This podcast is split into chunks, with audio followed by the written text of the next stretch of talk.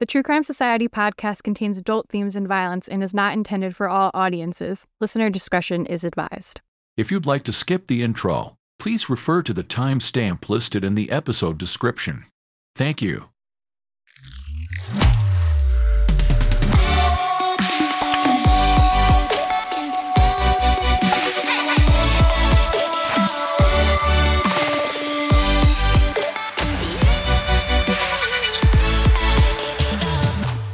What's up, guys? Welcome back to another episode of True Crime Society podcast with Stephanie and Olivia. It is September 14th right now. Um, just as a note, I know this has been talked about a lot, but it seems like we've been getting um, a lot of newer listeners, which is awesome. Love that. Thank you for being here. Um, but just so everyone knows and we're on the same page, if you don't want to hear us have a little bit of chat at the start of the episode, it's usually less than 10 minutes, just about our lives. If you don't want to get to know us or anything, anything that's going on, there is a timestamp in the episode description of wherever you're listening. If you're on Spotify, you can literally just click it. I think other platforms probably do that too, but it'll just jump to the spot for you. So just go to the episode notes, scroll to the bottom, and you'll see the little links, and you can skip to whatever part of the episode you want. I feel like a lot of the new listeners are from Spotify. So yeah, it's so easy. All you've got to literally do is click the time, like it'll say 605 or whatever time we start chatting, uh, start the crime content, and then it will take you straight there. And then if that we do talk about sometimes we do have cases with multiple sorry, episodes Like with multiple segments. cases. If you just yeah, want to hear about like for example in the last episode that we did the BTK killer, if you just want to hear about that, you can click it and it will take you straight to that area. We know everyone is time poor. If you don't want to listen, that is fine, you know, to certain parts. Just listen to whatever takes your interest and we try and make it as easy as possible for you guys to do that. And for the regular peeps who are sick of hearing this, I'll make a timestamp to fast forward this part next. yeah. Just kidding. We won't always talk about it. It's just been like a thing lately for some reason. I think it's just the influx of new listeners, so hopefully this helps them. Yes, because we would like to still be around in a year, Susie. oh. Oh, hi, Peep. Um, so we are both very stressed out. Well, we were Had a big stressed out. morning. Yeah. We've had- a lot, a lot of technical issues today. Yeah, we just recorded a Patreon episode. I hope it all comes together fine. I think my internet company had like an outage, so it was like half working but really slow. Everything was annoying. We spent like an hour trying to fix it and switch computers and Olivia was going to drive 10 minutes away to her parents' house to try their computer. That's how dedicated we are. Um, It seems like it's better now. So let's just hope for Fingers the crossed. best. Fingers crossed um, that everything goes okay. Because because we already it's already late here in New York. These are the problems of recording from across the world. Time differences. Yeah, tired. I was hoping I was really hoping for just like an easy chill day, and it was not. And then this also added to it. We are lucky because out of the three years that we've been recording, so we've been, yeah, out of the three years that we've been recording, we very rarely have massive issues like we've had today. So hopefully it's Yeah. a one off. I actually have a stress ball right now that I am squeezing, so I hope the microphone doesn't pick it up. But I noticed I like tap shit a lot and then the microphone picks it up and it annoys me because I have to edit it out. So hopefully this will prevent me from doing that. Anyways, what's been going on with you? I can't even like Not too much. Pretty pretty quiet week. The weather here is meant to be amazing. Like when I say amazing, I mean hot, which I know is not amazing for everyone. It's amazing for me. They're saying that some heat that we haven't had for six years, so I'm here for that, and it's only early spring. But yeah, so I'm excited. I've got a good book to start reading this weekend. I'm going to start reading Yellowface, which I hope. It, when I say good, I've heard it's good, so hopefully it is. If anyone else has read it, let us know on our Insta. But um, yeah, I'm just excited for a nice, quiet, chilled weekend. what's that about?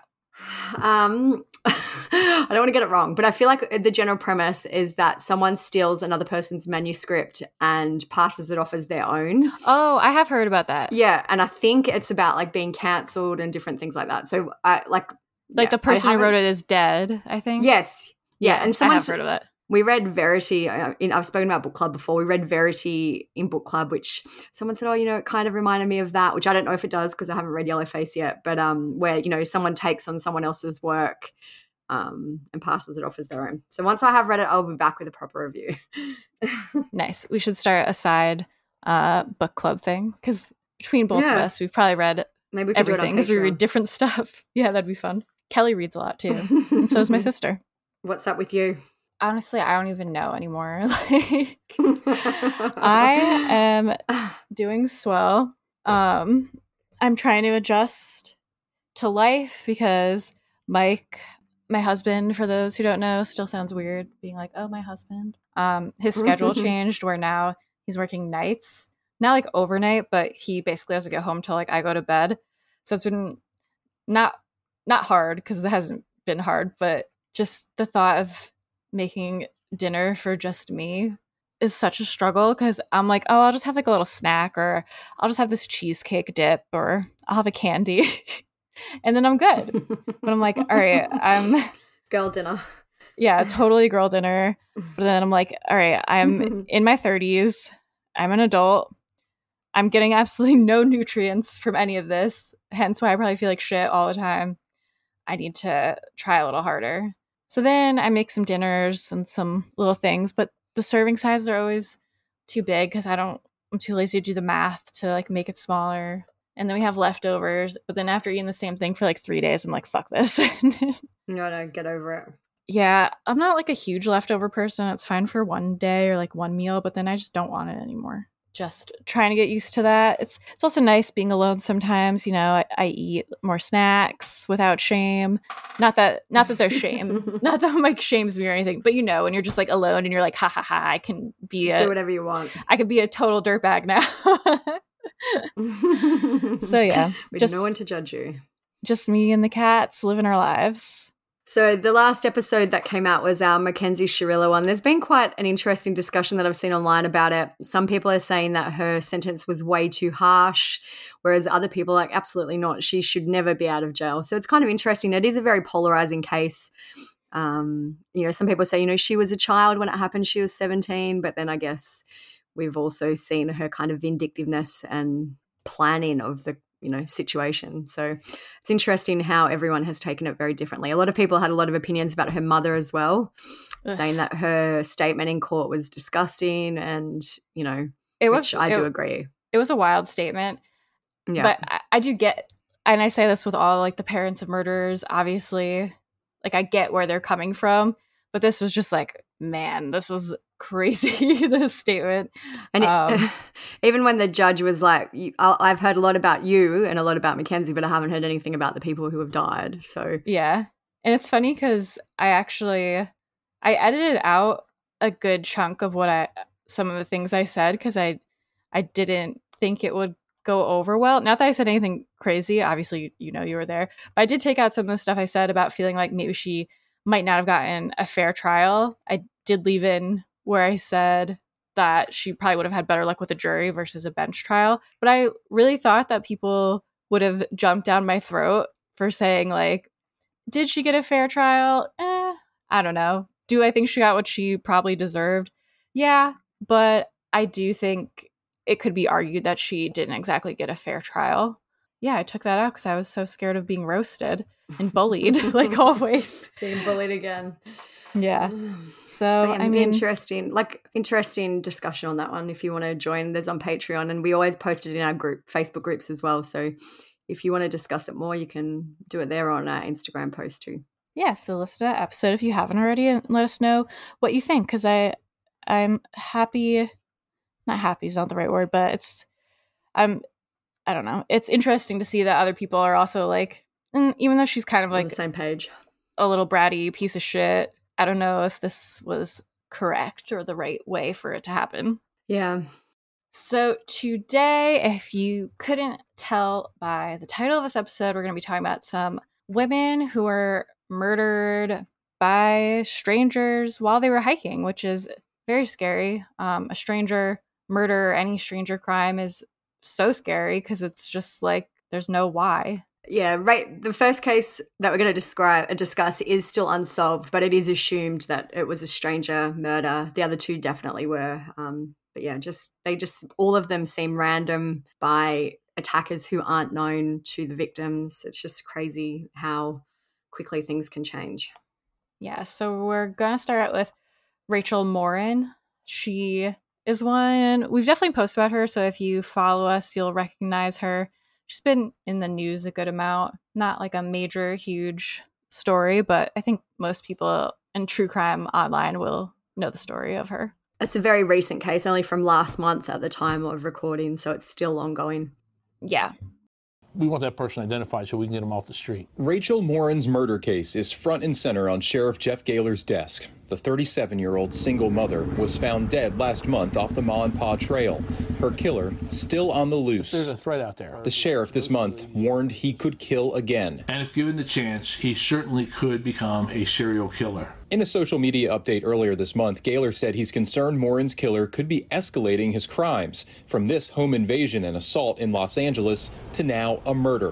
What would make him different from any other killer that's on the loose? Why, why, why was it important for you to make that comment? Well, I, I, think it's important because I want people to be cognizant that there's a there's a threat out there. The sheriff did not release details of Morin's death or the crime scene, but said detectives have received nearly 700 tips so far, some from outside the country. Our investigators are indeed following up on every single tip. He says those tips flooded in after releasing this video showing the suspect matched through DNA in LA earlier this year. The most important thing is to share that picture, share that video of the suspect. While he's asking for more tips, he says investigators are not relying on them. A lot, a lot of experienced man hours are being put into this. Um, technologically and scientifically, every every end is being followed. So Rachel Morin was a 37 year old woman from Maryland, and on August 5th, 2023, around 6 p.m., she went to walk on the Ma and Pa Trail in Bel Air um, but she never made it home. Unfortunately, her body was found the following day. And like Olivia mentioned before, the killer is still at large. Rachel was a mother to five children. According to the family attorney named Randolph Rice, he said she was a, de- a devoted mother. She made sure she took care of her kids, she took care of herself, she was a big part of the church. That was a big part of her life. Rachel's obituary goes into some details about her life, and it says Rachel was passionate about her children and family more than anything, loved fashion, and was a fitness enthusiast, often participating in 5K marathons and lifting weights. So she also enjoyed traveling. She was the life of the party and had a special knack for making people laugh. Rachel lived in Bel Air, and the population there is about 10,000. So, Neighborhood Scout has some crime stats for Bel Air. Like, it sounds like 10,000 people. You're like, oh, okay, yep, a nice ish town. But according to Neighborhood Scout, it ranks 30 on the crime index, which means it's only safer than 30% of US neighborhoods. And in terms of kind of the crime rate per thousand residents, violent crime is 1.96 per thousand people, property crime is 14 per thousand people. So, you know, it seems like not like it seems like a relatively safe place, I guess. Like it's not something obviously you wouldn't expect anything like this to happen there, but it's um, you know, I guess it's not immune to these things happening. So on August 1st, Rachel posted that she was in a relationship with Richard Tobin. That's just kind of included because they just because I know you know we are we are also the ones who are saying it's always the husband just to kind of acknowledge she was in a relationship with someone at the time. He has come up which we'll get into but um you know essentially she wasn't single she was in a relationship at the time that she was murdered. Around 6 p.m. on August 5th, she decided to go for a hike on the Ma and Pa Trail. The trail is 6.25 is a 6.25 mile multi-purpose rail trail that follows the path of the old Ma and Pa Railroad through Harford County, Maryland, and it contains three linked trails, one unconnected with plans to bridge the gap in the middle, bringing the total length to 10 miles. So when Rachel didn't return home, Richard reported her missing at 11:23 at night. Police started the search for Rachel and they found that her car was still parked at the trailhead. And at 1:07 p.m. on August 6th, a citizen called 911 to report a female's body had been located off the trail, and it was reported that the person was obviously deceased. Usually, the 911 operator is like, "Oh, can you like do CPR or something to help them?" But I guess it was pretty clear that she was dead and that CPR would not help. Visible police patrols along the popular Ma and Pa Trail section near downtown Bel Air, where a hiker found a body believed to be 37 year old Rachel Morin. Police say there were clear signs her death was a homicide. It has many on edge. It's devastating. It's devastating. I mean, I, I couldn't believe it because Bel Air, I've lived here forever. It's always been safe. I've done this trail under the tunnel and everything. That would be like the turnaround. We would walk the dogs up there and then come back always safe. Police also gathered near an auxiliary parking lot.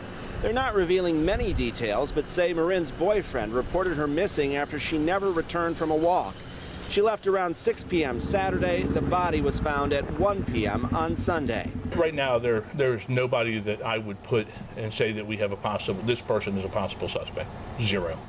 Um, police said, while we firmly believe this is the body of Rachel Morin, that final determination, that final say belongs with the medical examiner, and that has not yet happened. Harford County Sheriff Jeff Gahler told Fox News Digital it was more than obviously apparent to police officers and our detectives who came up that this was not an accidental injury, somebody out exercising who'd fallen down and sustained a fatal injury. This was not something that was self inflicted. This was the action of one or more persons who took her life in a criminal homicide an egregious, horrific act in a very, otherwise, a very, very safe area. So it seems like she had some sort of obvious violent injury. Yeah.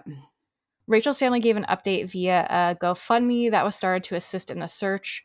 Rachel's sister, Rebecca, wrote, It is with devastating sadness and a broken heart that our family has been hit with yet another heartbreak. My sister, Rachel Morin, went missing on Saturday, August 5th 2023 around 6 p.m. This was not an accidental death, and she did not go willingly, and she deserves a funeral worthy of her beauty.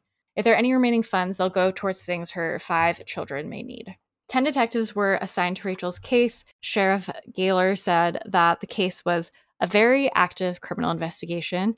He also asked the public for information saying, if you think you have just the smallest tidbit of information, you saw something in this young lady's travels yesterday to the trail, on the trail, investigators would like to talk to you.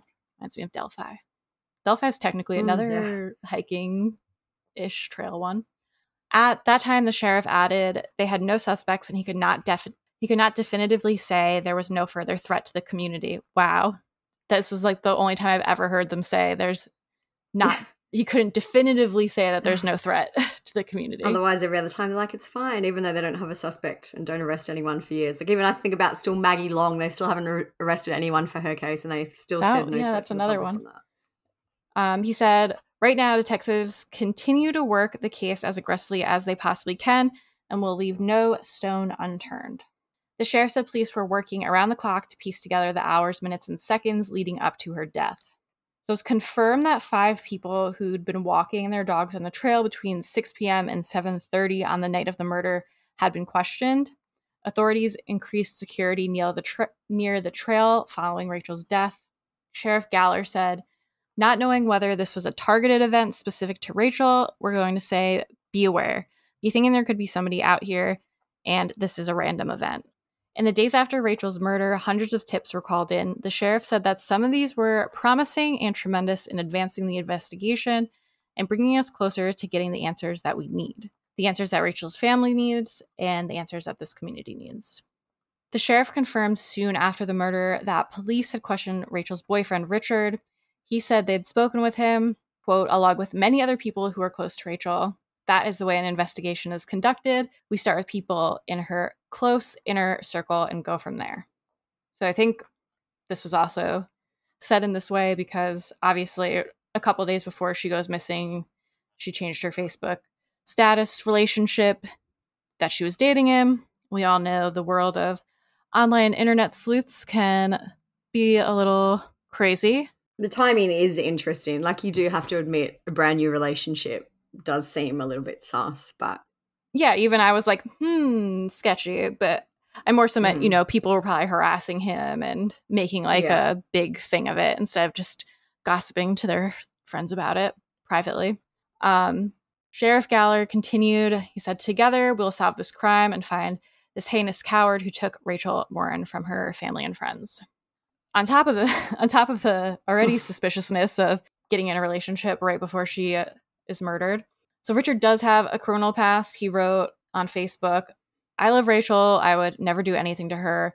Let the family and I grieve. Yes, I have a past, but I have also I also have 15 months clean and have changed as a person.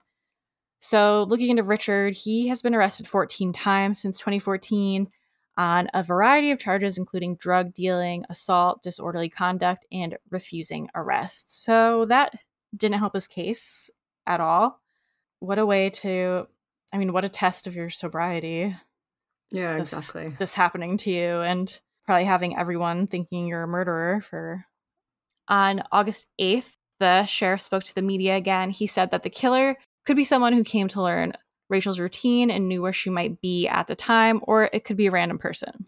The sheriff said that Rachel led an active lifestyle and it wasn't unusual for her to be out.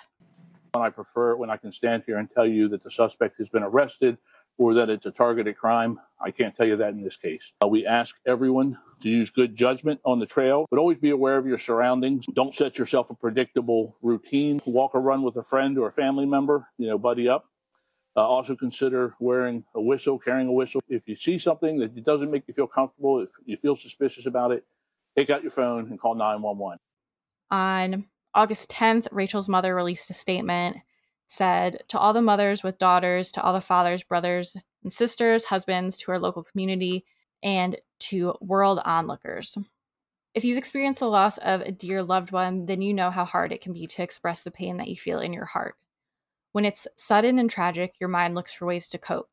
As a mom, I appreciate the outpouring of love and support from family and friends and the worldwide community that grieves with me for my young daughter. Thank you for caring, truly. Because of the tremendous outpouring of prayers, love, and concern, our family is in the process of making arrangements for a celebration of life service to which friends and the community will be invited. More details to come. And because Rachel was an avid runner, we are in the early stages of planning a 5K walk slash run in her honor with the hope of having a trail of flowers. We are grieving. We need the time and space to grieve as a family. We have not forgotten our community. We just need time. I need time. It's only been four days since we received the horrific news. I ask that as mothers, fathers, brothers, and sisters, that you would please have compassion on us and allow us this. Thank you, Rachel's mom. Very gracious. On August 17th, police announced a big update in the case. DNA found at the scene had been analyzed, and the DNA was entered into CODIS, the combined DNA index system, where it matched evidence collected from a March home invasion in Los Angeles during which a young girl was assaulted. They had not yet identified the suspect, but they believe the figure seen on a doorbell camera footage obtained by the LAPD from the house where the alleged assault occurred is their guy. So far, he explained the DNA hadn't shown up in any other law enforcement databases from prior arrests, etc., and that they were working with experts from the FBI crime lab to further analyze the sample. So the doorbell camera footage shows a man wearing pants. Looks like mm, I was gonna say sweatpants, but it could be jeans. So just never never mind. Wearing pants, but no shirt. He appears to be carrying a piece of clothing. He's as he's leaving through the front door of the house. From their analysis of the video and witness observations, Colonel Davis said they're looking for a male of Hispanic descent in his early to mid 20s, height approximately 5 foot 9, weighing about 160 pounds. It's not even that they're bad quality, they're decent quality, but Eh, he could look like a, any douchey bro. Yeah. And just like when they say, oh, I don't know much, they haven't said much about the actual LA assault, but a young girl. So he's clearly taken his clothes off for a reason. Like, I know, he's gross. a pig. Yeah. Yeah, he looks like he could be anyone, really. It's crazy when they have you have like the picture of someone, but I, it still doesn't really help. I feel like there's because they've like released the, there's two photos that we're talking about now. One's a photo of his back, so literally just the back of his head. There is a side profile one, whereas I feel like if you knew him, you, but you wouldn't be like you'd be like, oh, it does kind of resemble him, but it's yeah, yeah. You'd have to. Know it's a very generic. He he's got a very generic look. Mm-hmm. His ear might be like a little weird, but it could also be the angle. I don't know. Hard to say. But if you did know him, you would probably know it was him. Joining me now is Colonel William Davis, the man you just saw in that uh, press conference. He's the chief deputy of Harford County Sheriff's Office. Colonel, we were talking last night, and you hinted that you were going to have some information very soon. It turned out it was within a matter of, well, it was within 24 hours. So I'm, I'm really glad to have you back tonight. Thank you for doing this. Is there anything else you can tell us about the man you showed in that video?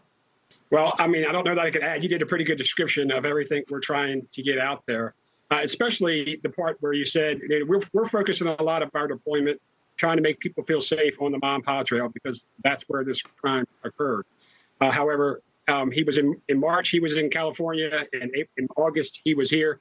It could be anywhere in the country right now, and he still may be here. So we're trying to get that video out as far out as we possibly can because we feel confident that if somebody knows him, if they're familiar with him, even though it's just a side and a back view of him, all the things you pointed out, his gait, the way he walks, all those things. If you know him, you're going to be able to identify him. And we're hoping that somebody will give us that information.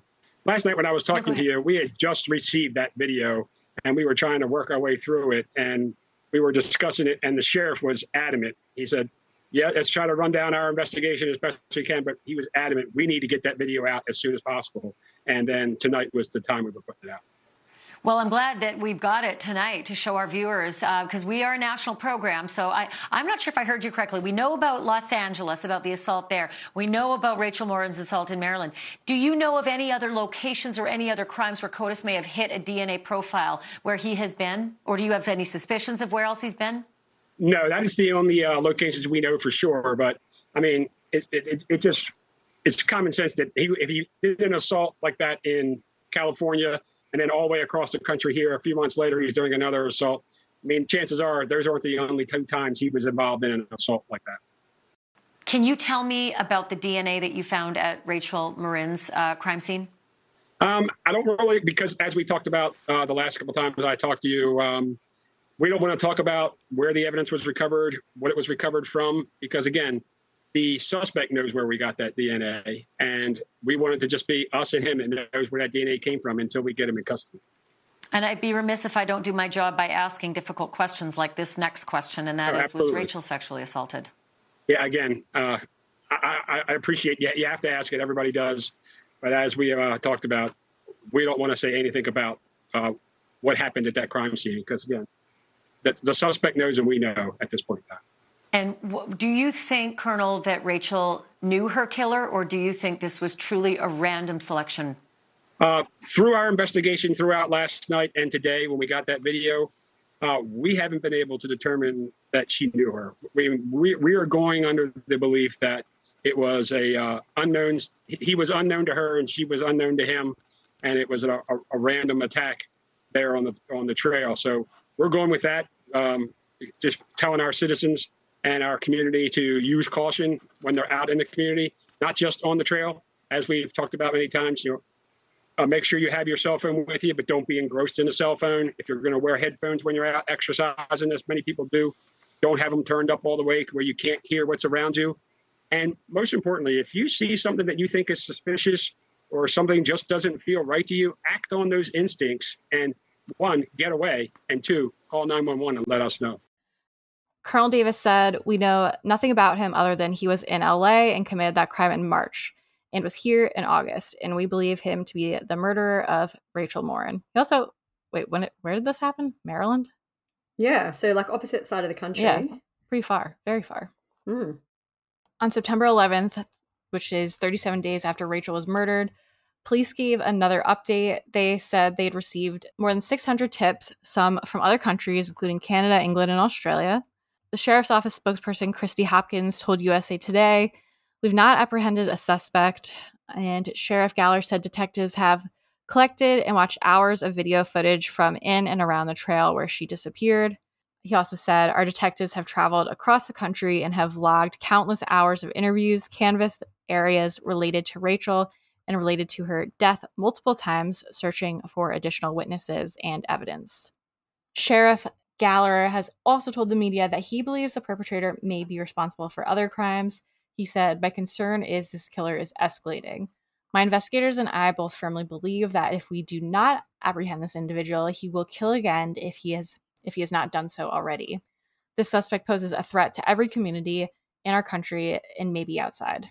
When asked if he thought there would be more victims that ended up being linked to Rachel's killer, he said, I won't be surprised. I'll be saddened as the rest of us will, but I won't be surprised if we find other victims that just haven't been linked up to Rachel's case. Criminal profiler Pat Brown also spoke to the media at this time about the case. They said, the attack on Rachel Morin that occurred while she was running on the Ma and Pa Heritage Trail was likely committed by an opportunistic predator who saw her that evening. This means it is likely the predator has a specific reason to be in the area of the path. He runs on it, travels on it, works near it, or is living near it. Bel Air is 40 miles north of Baltimore. You don't just roll in there on a bus for no reason. He has to know somebody that he came to stay with in Bel Air. So, as of the time of recording, police have not made Rachel's cause of death public. The sheriff said, What is important here is that we work the case diligently and we share with the public that which will help us bring this person into custody. But we also have to look at putting a solid case together afterwards. Authorities don't want this, inve- this investigation jeopardized in any way. So, we don't know how she was killed, how they were basically saying she must have had some gory injury nothing else has been elaborated on that or anything really with how she was found. Um, there's also been a $10,000 reward that's being offered for information leading to her to an arrest. So I do, I do feel like we are always, you know, I'll be the first to admit we are always suspicious of the husband or partner. I do feel in this case, and I know they've said now they have DNA evidence, but I really feel like this seems like it was a random probably a random abduction or random, sorry, murder. It could have been maybe someone that she came across, maybe like on a dating app, for example, before she was with Richard. Like, I, like I wouldn't be surprised if there was some ra- like connection like that, and it wasn't totally 100% random. But I feel like, yeah, absolutely not partner related. It seems like this creep who was also involved in the LA assault is responsible for Rachel's death. Yeah, he seems pretty uh abrasive is probably not the right word, but if he was just willing to break into a house and assault a young girl, like we don't even know the details of that really. Seems like he brazen is that what you're looking for? yeah for? like brazen doesn't like care about really being careful he just does it and somehow gets away with it I am interested to know more like LA to Maryland. Then he went from assault to killing. So, like, once they find out who it is. And it also is interesting that there is no match to his DNA, which indicates that before these two crimes, he was never caught. Or, like, I'm, you know, had, and I would even not like be interested to see if he had committed any other crimes before these two because you would think that there would be DNA at those scenes. Yeah. Um, but they've basically only linked those two together the LA assault and the Maryland crime. So um, it does seem like he's escalating if you base it off those two events. Yeah, definitely. When was the oh, it, and it was in the same. It was only a couple months apart. It's not even like he waited years to commit a, another crime. Yeah, same year. Like LA was. It, it was March. March. So March to August. Yeah. Yeah. So he's not even really trying to be months. overly discreet it seems. Yeah. Scary. So the next case is one that I did follow at the time too. It's a little bit older though, but it's about the murder of Meredith Emerson. She was 24 when she was murdered in January 2008 by Gary Hilton. Meredith Emerson and her lab Ella were two days missing on Georgia's Blood Mountain, and people from all over greater Atlanta were scouring the hiking trails. Maybe she'd twisted her ankle and taken a tumble. We were trying to call park rangers and anybody that may have seen her. The search became all the more urgent as a cold front moved in and temperatures plunged below zero. When we found a couple of water bottles, a dog leash, and a police expandable baton, then we became concerned that possibly a struggle took place there. Cops commandeered a park building as headquarters. We began to get uh, disturbing news of strange looking individual with Meredith, who also had a dog. Red flags went up. The search in the national forest had become something more ominous than a lost hiker incident. The manhunt was on. So, Emerson had taken her dog Ella for a hike on New Year's Day in 2008. Just as some background into her, she was born in Charleston, South Carolina. She grew up in North Carolina and Colorado. She'd earned a bachelor's degree in French with honors from the University of Georgia in 2005, where she'd also received the Cecil Wilcox Award for Excellence in French. Some media reports say that Meredith was working as a sales manager at the time of her death. What we now know happened on January 1 is that Meredith came across Gary Michael Hilton on a trail in Blood Mountain in Georgia. Gary was 61 at the time, I believe, and he used to frequent the area with his dog Dandy. I've seen it kind of um, described as him being like a drifter. He would live in his van, just travel from you know place to place wherever he wanted to go. Um, that was his lifestyle. He was like a weird local that a lot of people knew of because he was always kind of up to weird shit, being creepy. Yeah. So it's and obviously what we know happened is based off Gary's um, you know, recollection. So I've kind of tried to read between the lines. His story was that they walked together for a short time. I'm assuming he kind of followed her and was being creepy to her for a while. Yeah. He wasn't able to keep pace with her. So he stayed behind and she went ahead.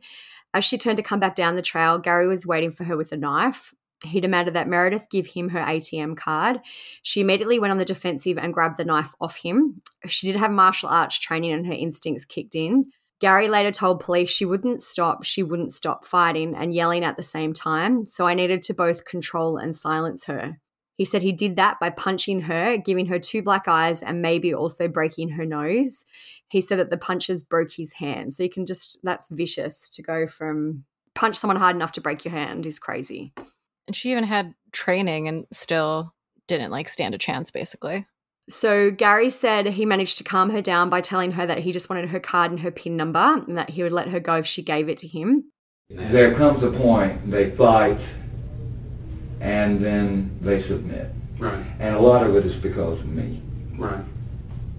Mm-hmm. I reassure them. I reassure them that it's going to be okay, but just quit fighting or you're going to get hurt. She bought herself three days by giving Gary the wrong pin for her ATM card, telling him each time that the numbers were correct. We don't really know what happened in those three days, but I'm guessing he took her from place to place in his van, going to different ATM machines. Um, you know, I can't even imagine the terror she felt for those three days. When you, you when you're going out to kill somebody, if you're seen by a single other person on the trail, then No, that, that, that day's screwed. But when you procrastinate because you don't want to get up and kill someone, and you let it go and you say, oh, I won't kill anyone today. We'll just go hiking with my dog, have fun. Time we're doomed anyway. And so you get down to the point where, well, like Meredith, I had forty dollars, money, and several days food. I was going to have to kill somebody in that in that period of time. Okay? And when you get down to the bitter end, you ignore all the rules you set, which I did, which got me caught.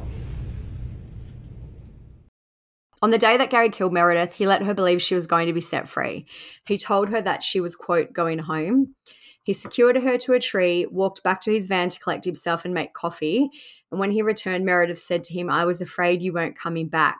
He said he walked behind her and hit her several times with the handle from a car jack. Gary also said that he couldn't bring himself to kill Ella, who was Meredith's dog. He told investigators that the whole experience was surreal. He said it was hard. You've got to remember we spent several good days together, which is disgusting. The defense attorney, Rob, Rob McNeil, said he genuinely, as much as he's capable of doing so, liked Meredith. The way she fought back, I think he respected her. Gary also told Rob that he had to talk himself into killing Emerson. He said it was the only time I ever saw him demonstrate some regret, regret and that he said something I'll never forget. In retrospect, I should have just robbed a bank. So Ella was found alive on January 4. Gary was arrested the same day. A witness at a Chevron gas station called police and said the guy you are looking for is cleaning out his van. Okay, at 911, what's the exact location? I, I had the, uh, the person of interest in that missing woman case is at this uh, Chevron gas station on Ashford Dunwoody. Chevron gas station in Ashford Dunwoody? Yeah. You said the man is there? The van is here. The dog is here, the red dog, and I saw the man's face. And I've been watching the news, and I know it's him. I know it's him. He's got a green uh, long sleeve sweatshirt, and he's wearing a hat, and he's emptying all this stuff out of his van. Pillows and a blanket, and it looks like he's got a sleeping bag right now. Taking it all to the trash. It's definitely And the dumpster is looking at- around like he is as guilty as sin. Okay, sir, and the dumpster is at the rear of the location? Yeah, the dumpster. Well, it's kind of right in the front. It's right by the car wash. Okay. I can go take him down if you want. No, sir, stay right there. Okay. Okay, hold on, sir. He looks like he's finishing up. You guys gotta hurry. He's got stuff in bags that he's emptied onto the ground, and he's taking load by load to the dumpster behind the car wash. Another. It's, this is the third backpack we've seen him take to the dumpster. Oh, I'm just shaking. You guys, uh, is there somebody en route? Yes, sir. Here we go. Here comes the cops. Yes. Yes. Police are there? Yes. Yes. They got him. They got him? I mean, they don't have him yet, but they're getting out. So they got him now. Here, two cruisers pulled up on him. Two of DeKalb's finest. The police quickly arrived on the scene and were able to stop him because, before he could bleach the interior of the van. Crime scene analysts obtained blood that was matched to Meredith's DNA. So the prosecutors agreed to not go for the death penalty if Gary would lead them to Meredith's remains, which he did. There's a GBI agent named Agent Cagle who said he told us she was not buried. She was under some leaves and brush. He said he'd washed her down with Clorox and water. I remember asking, was she intact? And he said she was not. So I believe that he decapitated Meredith, left her in a horrible, horrible state. The body will be approximately 40 yards or 120 feet. Covered by leaves and uh, brush. The head will be missing. January 30th, 2008, Gary pled guilty to the murder of Meredith. He was sentenced to life in prison with the possibility for parole in 30 years. He was later linked to and then charged with three additional murders the October 2007 murders of elderly couple John and Irene Bryant in North Carolina, and the December 2007 murder of 46 year old nurse Cheryl Dunlap in Florida. With their investigation spilling into three states, officials from Georgia, Florida, and North Carolina are now working together to see if any links exist between murders of hikers in the last few months and the man at the center of the investigation, Gary Hilton. He's already been charged with the killing of 24 year old Meredith Emerson in Georgia, and now police confirm that Hilton is a suspect in the deaths of both an elderly couple in North Carolina and a woman in Florida. A break came in the case when this North Carolina woman's license plate was found attached to Hilton's white van at the time of his arrest. I started to cry and I was like, oh my God, you know, to just know that monster was that close.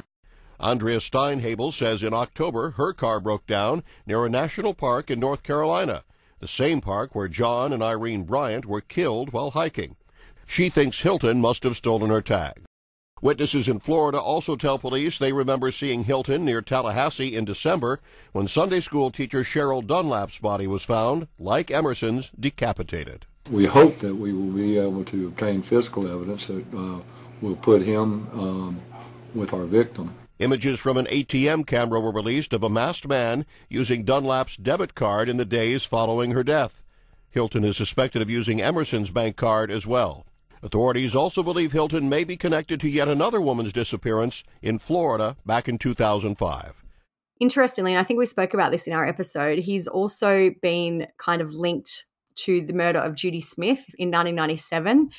This is because Gary had left one of his victims in a similar condition near where Judy's body was discovered. I feel like Judy's case still has a bunch of questions like, how did she get there? But, you know, I guess it's not implausible that he could have been her murderer in the end. That would be crazy. In 2011, Gary was tried for Cheryl's murder and he was sentenced to death. In 2012, he pled guilty to the kidnapping and murder of the Bryants, for which he was sentenced to life in prison. So he is an absolute rubbish human being who targeted Meredith for no other reason that she was there and it suited him to do so. And he's totally just like deranged with the stuff he was saying of how he's like, oh, I liked her. I just wanted, we had some good times together and we were walking together. Like, no, you weren't. You're just a fucking creepy psychopath.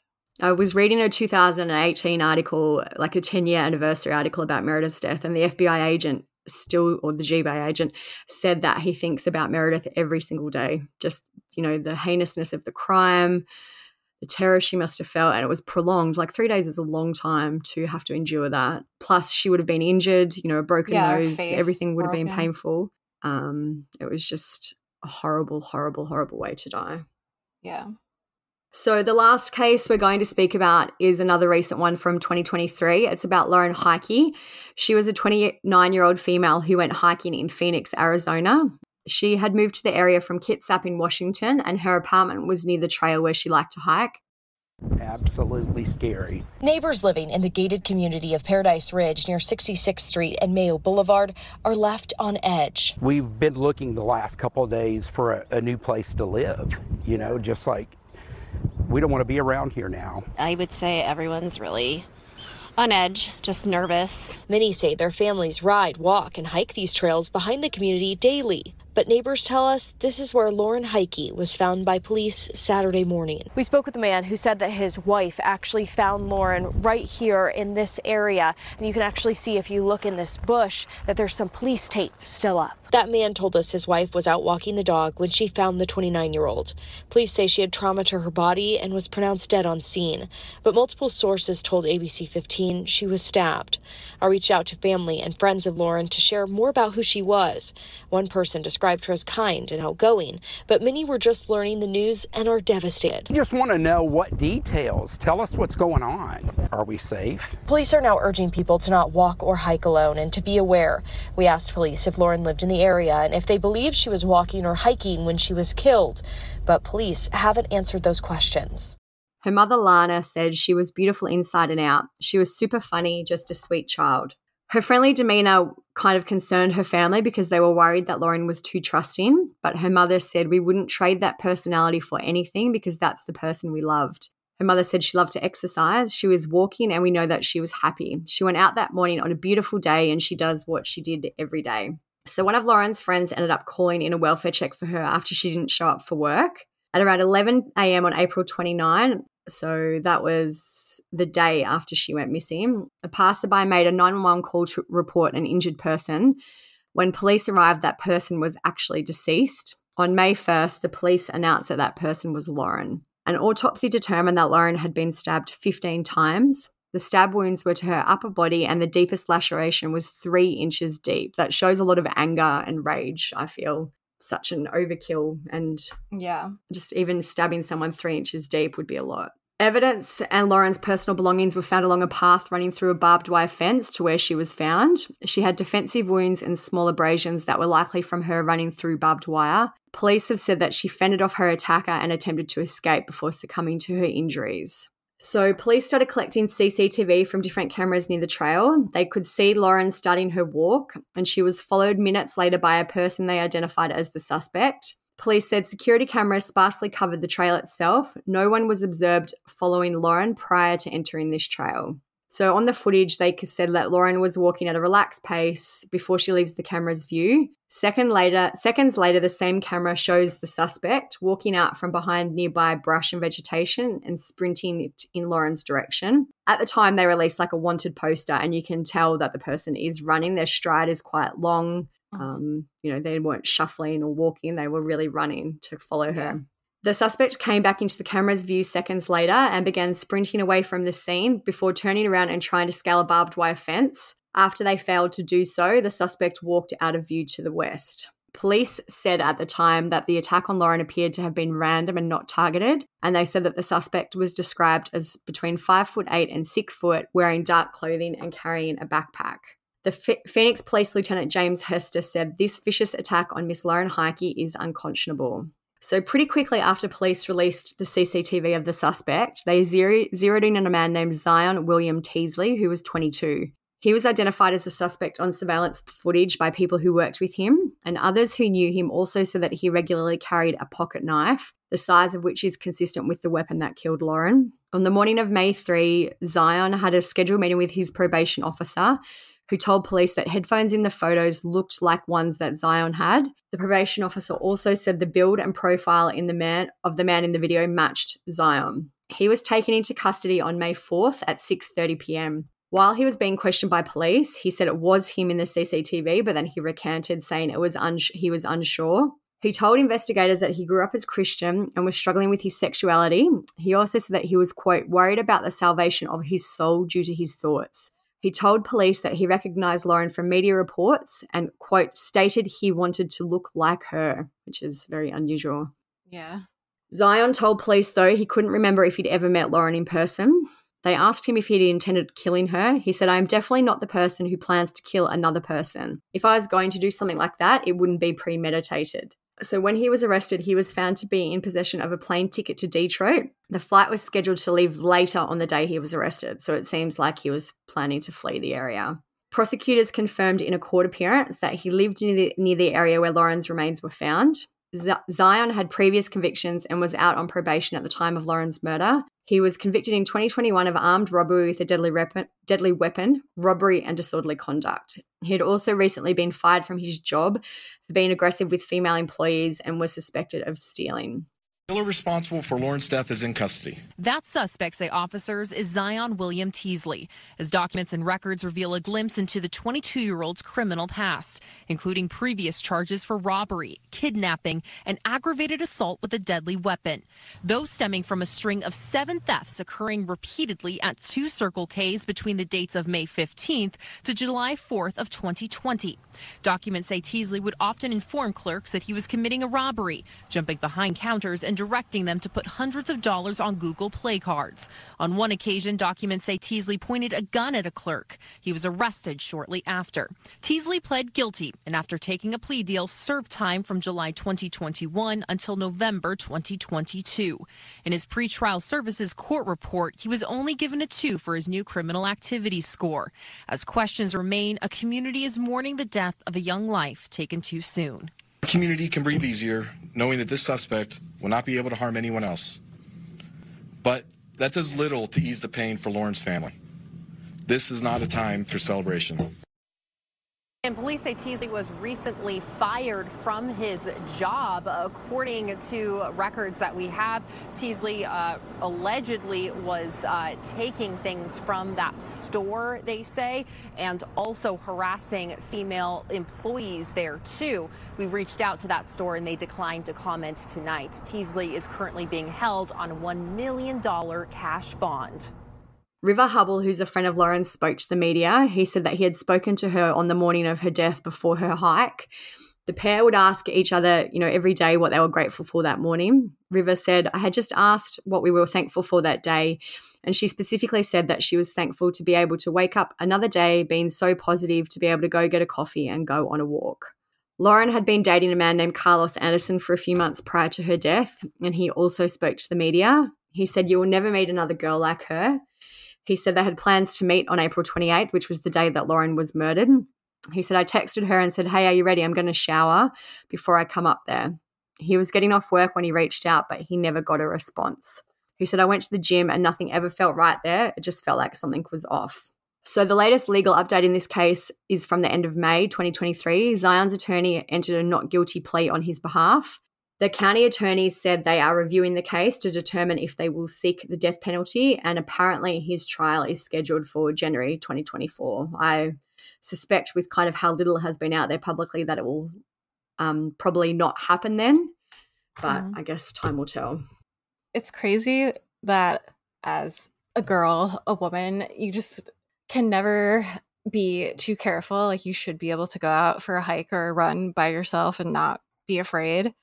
But then you hear Yeah. stories like this and it's so easy to become a victim to someone who is just a criminal.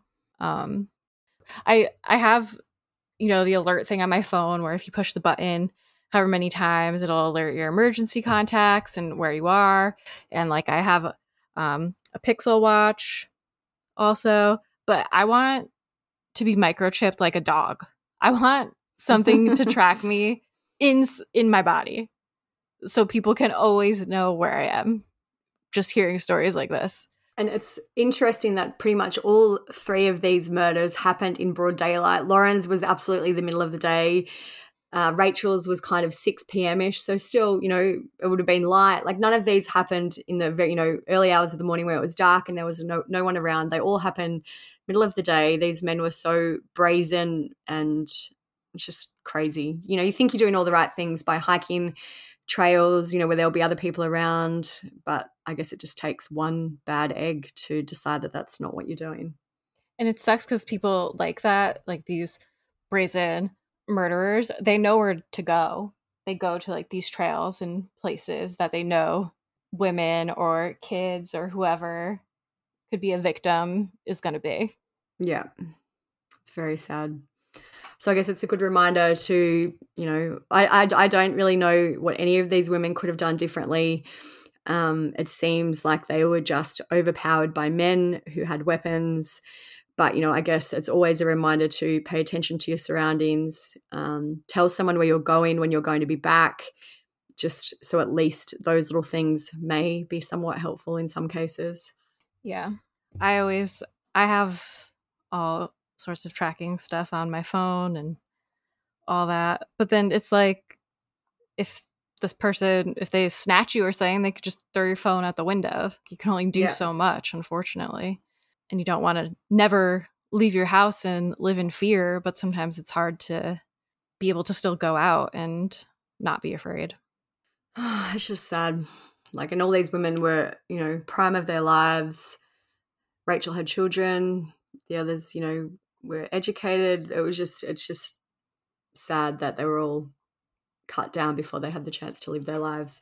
And all of these guys, even though we don't know Rachel's killer, all basically had crimes before this or were just people known to be like gross creeps.